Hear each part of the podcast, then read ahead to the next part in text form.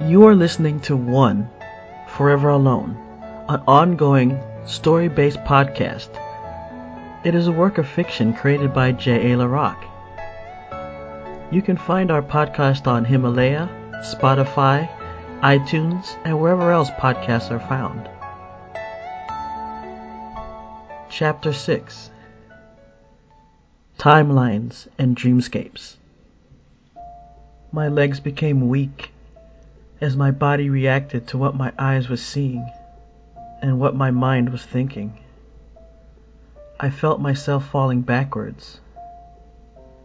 I guided myself to Ashley's desk chair. I was willing to believe that an accident like the one on Clark Street could be explained, but not what I saw out there. I didn't know what to do next. I just stared at the blue and gold Lincoln Park High School letter jacket that Ashley's boyfriend gave her. She would never leave the house without it, even on the hottest day. A new thought entered my mind. I knew it was a long shot, but I also knew I had to try. I forced my legs to stand myself upright and retrieved my cell phone to dial Ashley's number. A ringing sound startled me. It was not just coming from the phone, but from the room. It was muffled, and it came from Ashley's bed. I yanked her comforter from her bed, and under her pillow, I found Ashley's phone. She told me once that she would sleep with it under her pillow, just in case a friend had an emergency.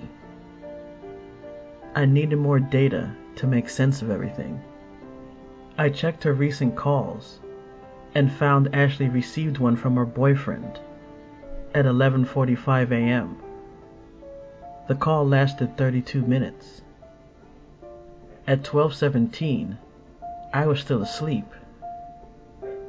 Whatever happened occurred between twelve seventeen and one thirty. This gathering of data did little to calm me. So much did not add up. There was something I was missing. I returned to my room, to the first thing I knew to check, the flow of information. The World Wide Web would have information on what happened, whether it was local, national, or global. I awoke my computer from sleep mode to find my system was still connected to the home network, but I could not connect to the internet. My digital subscriber line modem showed my connection to the internet service provider was unavailable. There was still hope. I never closed my internet browser window from the night before. Surfing the internet for game information while playing was a common practice for online gamers. I always kept my homepage open. Set to Google, I could check my mail and use its search engine at the same time. The page also contained recent news headlines and would refresh every ten minutes, updating the page and leaving a timestamp. I couldn't help thinking back on the conversation I had the night before with Mom and Ashley. I went from wanting them to leave me alone to wishing they would barge in, telling me this was all a joke. The timestamp only brought more questions and confusion. The last update before the internet connection was lost was at one p.m. One last timestamp to confirm. Within my modem menu was an error reporting page. It would timestamp any errors or disconnections from the internet. That timestamp showed the connection to the internet was lost at one p.m. Reviewing what I knew brought me to two conclusions. Both the data and what I have seen with my own eyes is false, or everything I've learned leads to an answer that isn't realistically possible. The clock showed one thirty when I woke up. That means that everyone evacuated within thirty minutes. Even if it was possible to do that, it does not explain the massive accidents I have seen. Why would people just leave their cars, money, and personal items, just dropping them to the floor? Honestly, the main question for me was, how could all this happen? And no one, not my friends, not Christine, not Ashley, not my own mother, come and wake me. I felt the tightness in my chest and needed to get some fresh air. I opened the door to the balcony and was slightly relieved to find that the air had not left me as well. The wind blowing across the sky reinforced another thought from earlier. Not only had I not seen any people, but no animals as well. The sky was clear of any birds, and the ground free of any pets, pests, or even insects. Again, my mind took over, this time taking control of my body as well. I felt as if I was forced to turn back towards my room. I found myself staring at the bed. Was there a clue there? Something I overlooked? Then it came back to me. Before I fell asleep, all I thought about was being alone. Looking out over the black void of Lake Michigan at night, I wanted to be there, to exist there. A familiar theme. Unlike It's a Wonderful Life, I didn't think the world would be better without me, but I, without them. Was it possible that all this was a nightmare cast upon me by my subconsciousness, a lesson to be learned, or a punishment to show me that being alone would not bring me peace? I gripped the railing of the balcony. If this was a dream, then all I needed to do was awaken. I remembered watching the horror film Poltergeist when I was younger. The movie scared the hell out of me. The part where the tree crashes into the kid's room gave me nightmares for years. I had a tree just like that outside the window of my birth home. During the day, everything was fine, but at night, that tree haunted me. No matter how Mom or Dad tried to comfort me, I just couldn't sleep well at night. One day, Aunt Jackie taught me a technique to take control of my dreams. She told me to close my eyes and concentrate on waking up. It worked. It took a few tries, but I was soon able to pull myself out of my own dreams. I closed my eyes and tried to convince myself that everything I had witnessed was impossible.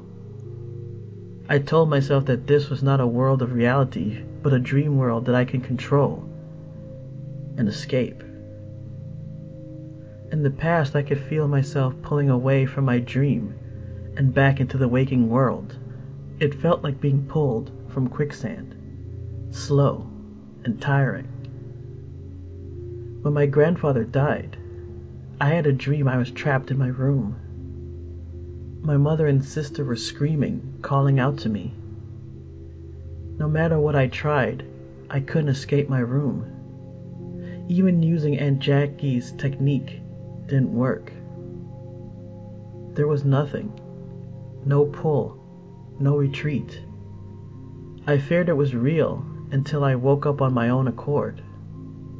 I ran crying to Aunt Jackie, and I asked her what could I do if her technique failed.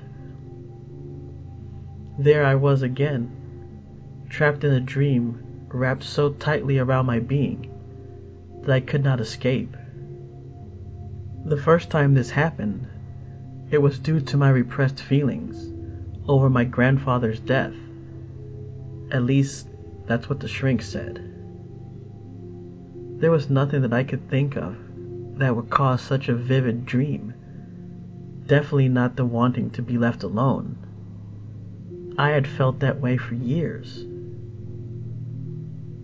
Aunt Jackie did teach me one other way to escape, what she called a constrictor dream.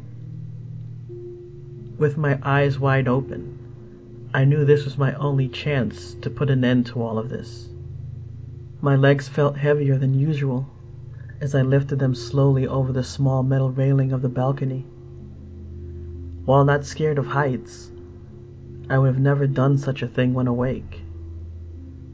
Perhaps I could have just jumped, but instead I found myself standing on the small ledge that protruded out from under the railing. If you die in your dream, you die in real life. A statement that Jackie promised me wasn't true. She told me growing up she had terrible nightmares that would come as soon as she closed her eyes.